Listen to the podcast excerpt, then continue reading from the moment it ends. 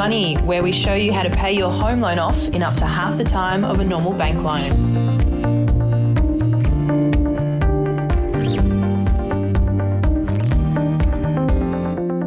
Welcome to the Crown Money Podcast. My name is Jessie Edge, finance broker and head of people and projects here at Crown Money. And I'm joined by CEO and money guru, Scott Parry. Hey, Scott. Hey, how you doing? Yeah, good. Excellent. As this is our first episode, I thought it would be great for our listeners to get to know you, Scott. So we're going to jump right in with some questions. Shoot. Okay. So, how did you get into finance? So I was uh, running around as an 18 year old playing football over in Perth and suffered a huge head on collision with a teammate. We both knocked each other out unconscious. I was unconscious for about 10 minutes. Uh, and then from there, ambulance came onto the field, rushed to intensive care. It was in intensive care for four weeks. I had a blood clot in my brain. Um, there was some severe swelling of the brain. They're about to operate and drill a hole to subside the swelling. Luckily, my brain did the right thing and so- started to subside itself. and then from there, I'd missed four weeks of university. I was studying commerce at UWA. And I called university and said, I'm out of hospital. I'm ready to come back. And they said, You've missed too much. Come back next semester, which is about six months away what do you do for six months? You're 18, you don't have any money, you don't have a job. So you speak to your friends, and one of my best friends, uh, his dad ran a finance company. And he said, I'm going to go work for my dad. I said, Can I just piggyback along with you for the next six months? You just wanted to hang out with him for six months. I wanted to be paid. Like, I wanted to be paid. So I, we went there. I started just doing all the admin for this company and then started following uh, his dad around on going on appointments with clients and seeing what he's doing, how he's doing it. Started getting a few of my accreditations, got my licenses, and then I started going around to people's houses and literally trying to show them how to pay off their debt at 18. So How did that go down at 18? uh, it's, it was an uphill battle, you know. I didn't have a pimple, I didn't have a facial hair. I was driving a VL Commodore and I was turning up to people's houses trying to tell them what to do with their money when clearly I didn't have any of my own. So I remember one time I rocked up to this client's house, knocked on the door, and then all of a sudden they answer the door, they look at me, and it was this look of puzzlement. Where Is your is your dad here, buddy? yeah, no. They actually said to me, "Is your boss coming with you tonight? Or is it just you?" So it was just me. I went around, and um, what I really sort of was forced to do is build a huge amount of trust, huge amount of rapport. And what happened was that every single time, by the end of that hour, hour and a half I'd spent with the client, they were really, really open to me, really trusting, and I'd won them over. So the defense and the body language when I first sat down versus an hour later, massive transformation. So that's how that started. Uh, unfortunately, the clients weren't really taken care of post settlement. So what we'd, we'd set them up.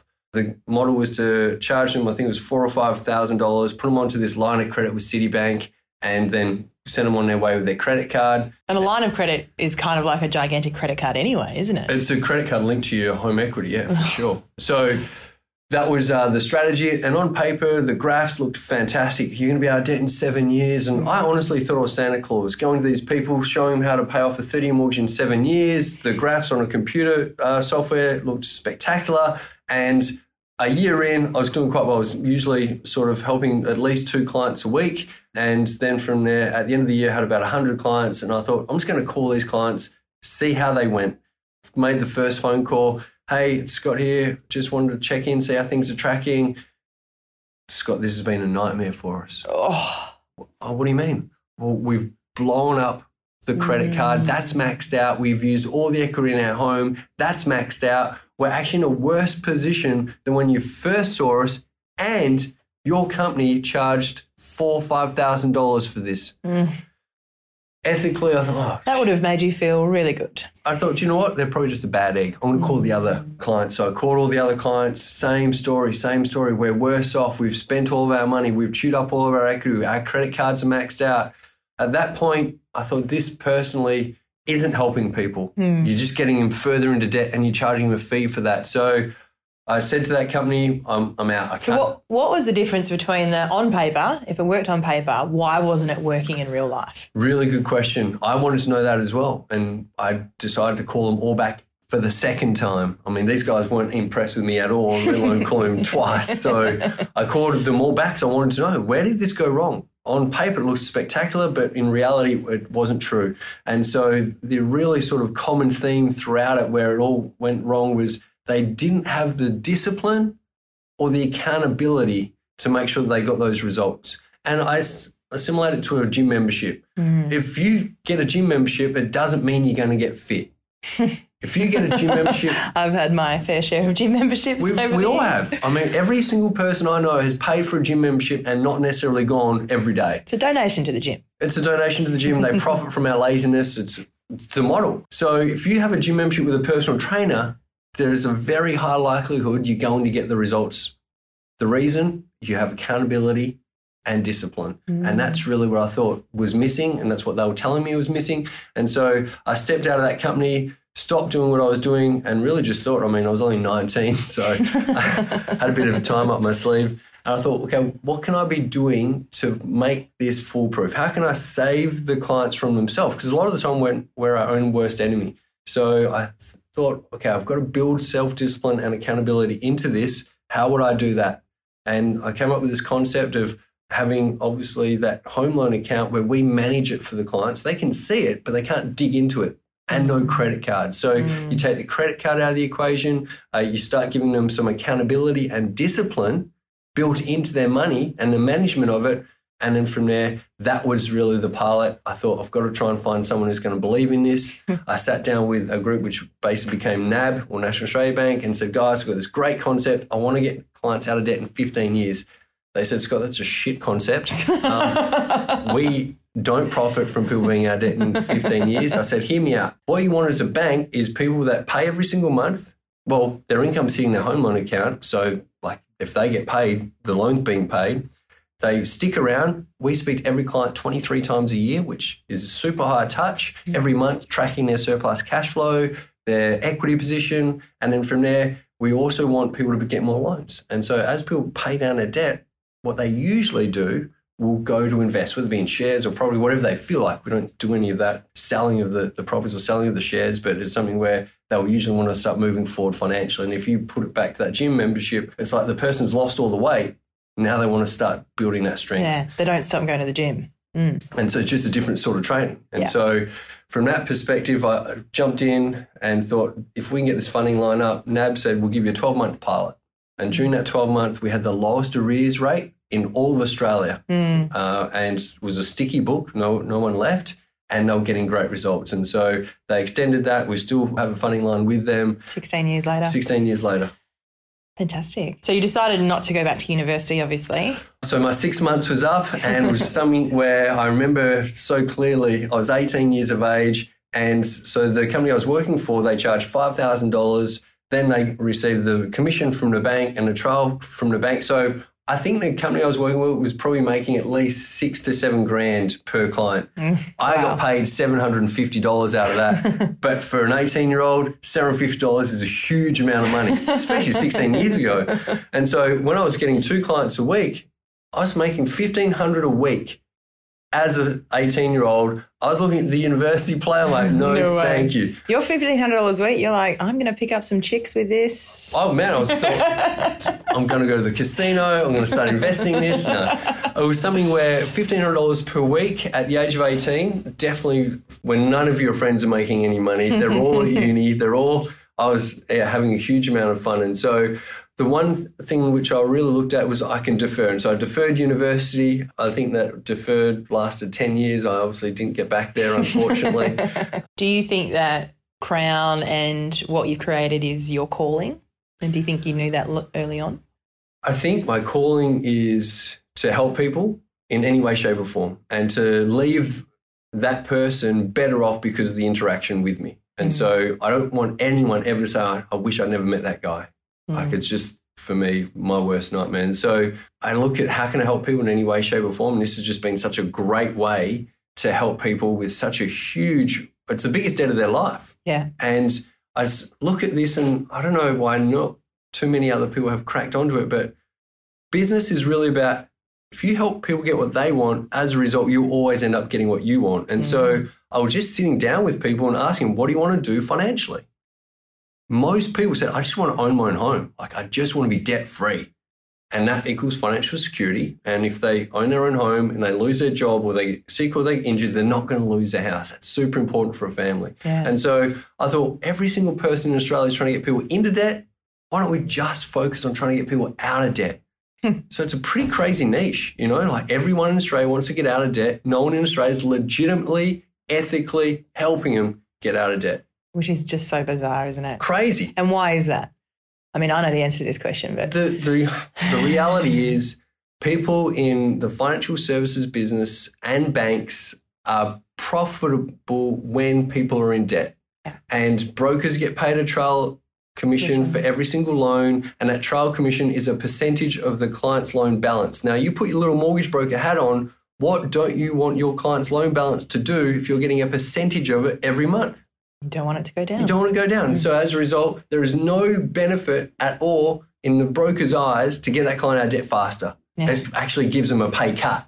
Whereas my mindset was, well, the better the client does, the more they pay off their debt, the faster they pay down their debt, the faster in a position to look at investing, they're going to need some more debt to invest. Yeah. So the better they do, the better we do. Plus, it's the right thing to do. Yeah, for sure. I mean, a big, big believer in what goes around comes around. Yeah. And that, I think, has has been one of the key reasons why we've been so successful for 15, 16 years is we've literally just said, let's just help people. Yeah. And you are paid and remunerated in direct proportion to the amount of lives you impact. Yeah. And so if you just worry about helping people, the money always follows. Mm. What do you think about banks? I think banks are archaic. They're the old world. They're going to have a huge battle uphill. There's new neobanks coming in now, which are game changers. They don't have What, legacies. what is a neobank for people that don't? Good question. A neobank is a let's call it an e-bank. You know, they're an online bank. Uh, they don't have branches. They don't have ATM machines everywhere. They're just using technology and fintech, financial technology, to really create a banking structure which is so streamlined, so efficient, to a point where it's going to change the game. The banks are going to be left like I've always had a saying is in life, it's not the big eat the small, the fast eat the slow.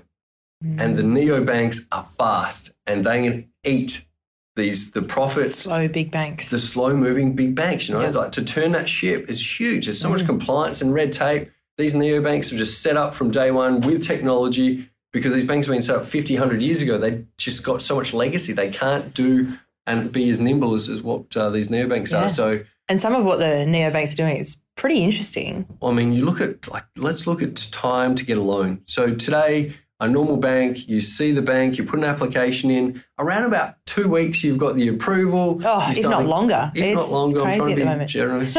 You're then signing loan documents, and then you get those back to the solicitors, and then you're settling. Four weeks would be a great outcome. Yeah. A great outcome. These neobanks, I could be sitting with you right now. We do an application on the computer. It's approved in eight minutes. The loan documents are sent to your email directly, instantly. You sign them on your screen, and your loan settles tomorrow. Incredible. Like four weeks versus tomorrow Complete game changer. complete game changer. So When is this all going to be coming in? 2020, Yeah. Like this year, it's the happening. The future is now. the future is here. this is a brand new decade. This is the new world. I'm so happy that there's someone taking it to the banks. They've had a, a duopoly or whatever you want to call Yeah. it for as, as long as possible. Now the game's about to change, and Yeah. I'm super excited for excited. not only the fact that these clients are going to be helped more, but they're actually going to be with a group that actually wants them to be doing better financially, whereas Yeah. the banks are the opposite. Absolutely. And the neobanks, we're talking about, you know, faster turnaround times, lower fees, if not no fees, Yep. better interest rates, returns on your savings accounts, and just like the insight based on their technology that you're going to have into your spending habits mm. and just where your money is going and and just the way that we can structure our accounts. It's just it's revolutionary and it's that's the power of technology. Like and they help you reduce your expenses. Like this neobank, one of the big ones, which I'm a huge fan of, is Vault. And so what Vault does is it will scan your bank account, look at all your direct debits, and if you're paying $600 every quarter for your gas bill, it's going to send you quotes on three other providers for your gas, hmm. your electricity, your broadband, your mobile. Like it's helping you save money in your everyday expenses. So yeah, with AI and big data, I think it's limitless. Okay, I think we might move on to the next question. I think we've we've gone a bit sideways as we tend to do. Uh, what's your favourite part of your job? My favorite part of my job is every 23 days, I get to call a client and say, Jess, congratulations, you now paid off your house. Mm. You now have all your income in your savings account to spend and invest however you want for the rest of your life. You're financially secure. And what their tonality is when I give them that news, I mean, there's so many are like are in disbelief. Other ones start giggling. Other, I mean, there's everyone reacts differently to it. So for me, just to be able to give a client a call and say, "Congratulations, you've now paid off your house forever," it changes your financial family tree. You've got all your income to put towards your super, to, towards investment, for holidays. A lot, of, a lot of people don't think about it. What would I do if I didn't have my home loan debt? Like you don't never have to pay rent again. You never have to pay a mortgage. Like you own your own home. And a lot of people don't stop to think about that because we've been convinced by the banks that you will always be in debt. Yep. That's what a mortgage literally means. Like, French, to- yeah, until death. But we have to explain to clients that this is the value of investing your time and effort into paying your home loan off faster because you are setting yourself up and your family for life if you do it. Yeah. It's a pretty powerful thing. Yeah, and just and being able to actually see how their life changes and how the weight is off their shoulders and how they can choose where they want to work and how much they want to work. Yeah, retiring early. Hello. It just gives you choices, you know. That's why a lot of people say, well, "What's money to you?" and "What's success?" And I just think it's just the ability to choose to do what you want when you want to do it. Mm. And without a mortgage repayment, I mean, you start putting even 50% of your mortgage repayment into investment and spend the other 50% of your mortgage payment in lifestyle, you're going to have a better quality of life. You're going to have a greater nest egg. And once you get that to a position where it's spinning off enough passive income, where it's basically covering your living expenses, that's called financial freedom. Mm. That means we never have to work if we don't want.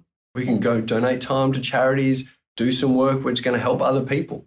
Awesome. What has been the biggest challenge that you've faced over the last 16 years? Wow, it's been so many torpedoes. The amount of times I thought I'm out, I'm done. I'm honestly, it's just relentless. I remember the first few years I thought we're going to close at least every three or four months, where just something kept popping up and then gave us some light at the end of the tunnel. I mean, I've had many conversations we had about okay, that's it, let's That's it. We're shutting up shop. shutting up shop. We're done. yeah, I mean, it's just torpedo after torpedo after torpedo. Uh, for me, it was, I mean, obviously the compliance coming in is uh, just you're doing more work. Now that they're trying to chop what we get paid. I mean, we've dodged a huge bullet there with the Labor government not getting in. For me, it's really just the education around people and thinking interest rate is the, the lowest interest rate is the cheapest loan. Yeah.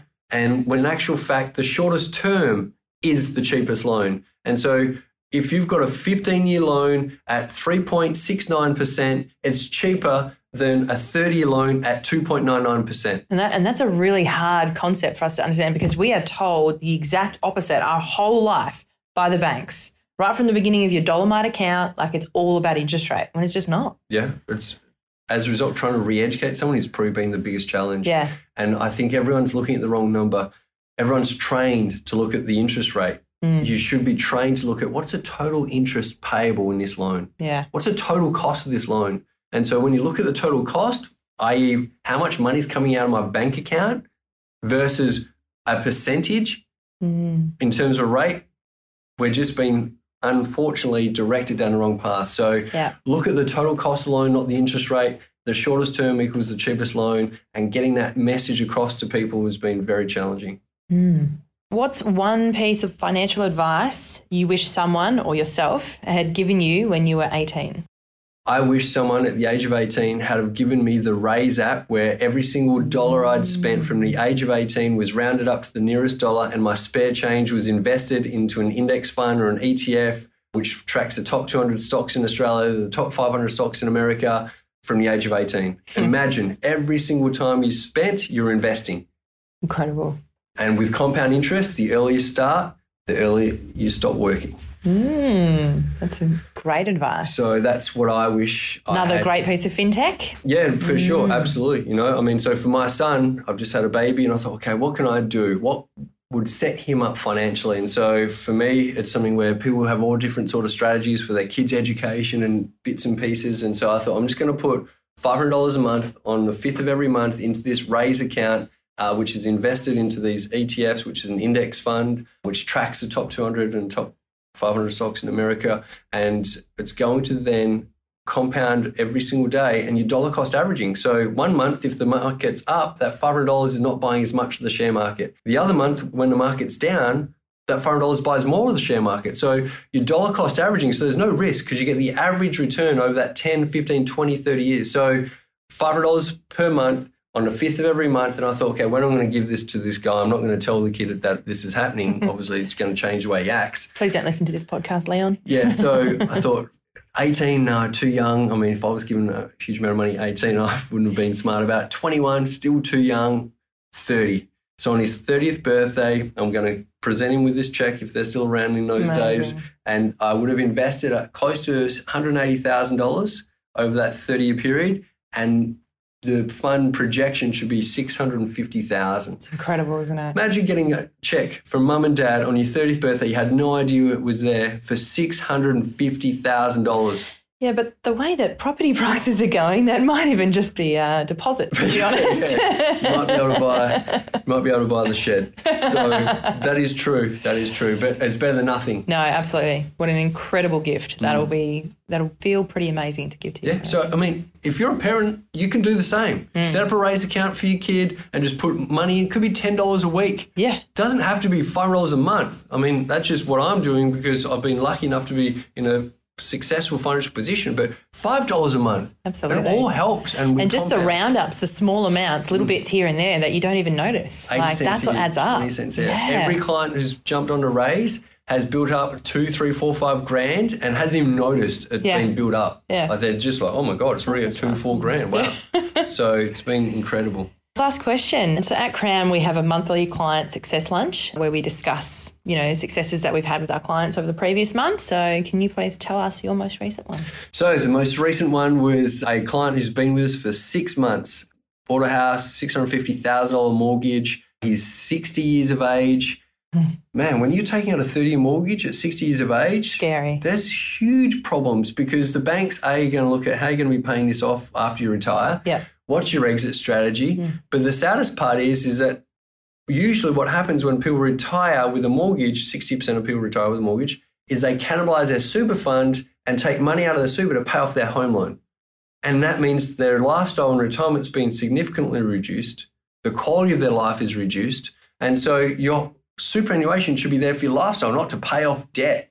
Yeah. And so this guy was 60, 650. Sorry, just to jump back just quickly, a lot of people say that, oh, it's okay, I'm just going to downsize. Mm. But that's not actually the way it's happening nowadays, is it? Definitely not. People are trading. People are buying a better quality house in a better location on a smaller piece of land for the same price they sold their place for. Yeah. So they're trading. Smaller they're house, but it's the same price. Better location, yeah. yeah. for sure. So that's what I'm seeing is people are trading, they're not downsizing. Mm. I mean, there's exceptions to everyone. I'm talking about over the last 10 years, on average, with all the clients I've spoken to, they are trading. That's what you've seen. Yeah. So anyway, this client. So yeah, so he's six hundred fifty thousand dollars in debt. He's sixty years of age. Mm. So I just spoke to him and said, mate, you've been on a Crown Money Management Program for six months. Do you know how much you paid off your home loan principal in the last six months? And he said, one hundred thousand dollars. I said, that is incredible. You've paid $100,000 off the principal in six, in six months. months. What is the average Australian payoff in a year? About $6,000 a year. Yeah. And this guy's doing 100 grand in six months. What a result. So I said, if you keep doing this, you're going to get to 66 years of age and have your house paid off in full, which is when you want to retire. And it means all your super you can keep to fund your lifestyle as it should be, not retire debt. And they're not scrimping. Like it's not like difficult for them to do this program. They haven't been really, really struggling on the program trying to get pay off this hundred grand. It's been all very straightforward yeah, for them. I mean, they just tell me what they want to spend. We then set it all up, structure it perfectly for them. Their income works for them rather than for the bank. They're conscious they're spending, and as a result, all the surplus the comes off the principal and that mortgages are compound interest in reverse. So yeah. your super fund, every single month, you're getting interest on interest on interest, and it's going up and it snowballs. Beautiful. That's why super funds grow so well. Whereas your home loan is compound interest in reverse. Every single month, as your debt gets lower, so does your interest payment, and that means more money comes off the principal. And so In that first year, it's not as fast as the second year, third year, and the snowball gathers momentum. So in the fifth year, his mortgage repayment's going to be $600 per month. The rest of his income comes off the principal, and that's why they're taking 100,000 plus off their home loans in a year. What a result. That's awesome. Yes, I'm, they're so like it's going to change their life in retirement, the quality, everything. It's going to make such a difference. I bet they wish they had met you sooner. I hear that a lot. I really do. Fantastic. I think that's what all we've got time for for today. Just warming up. Thank you so much, Scott. It was great to chat with you. Looking forward to next episode next week. Bonsoir.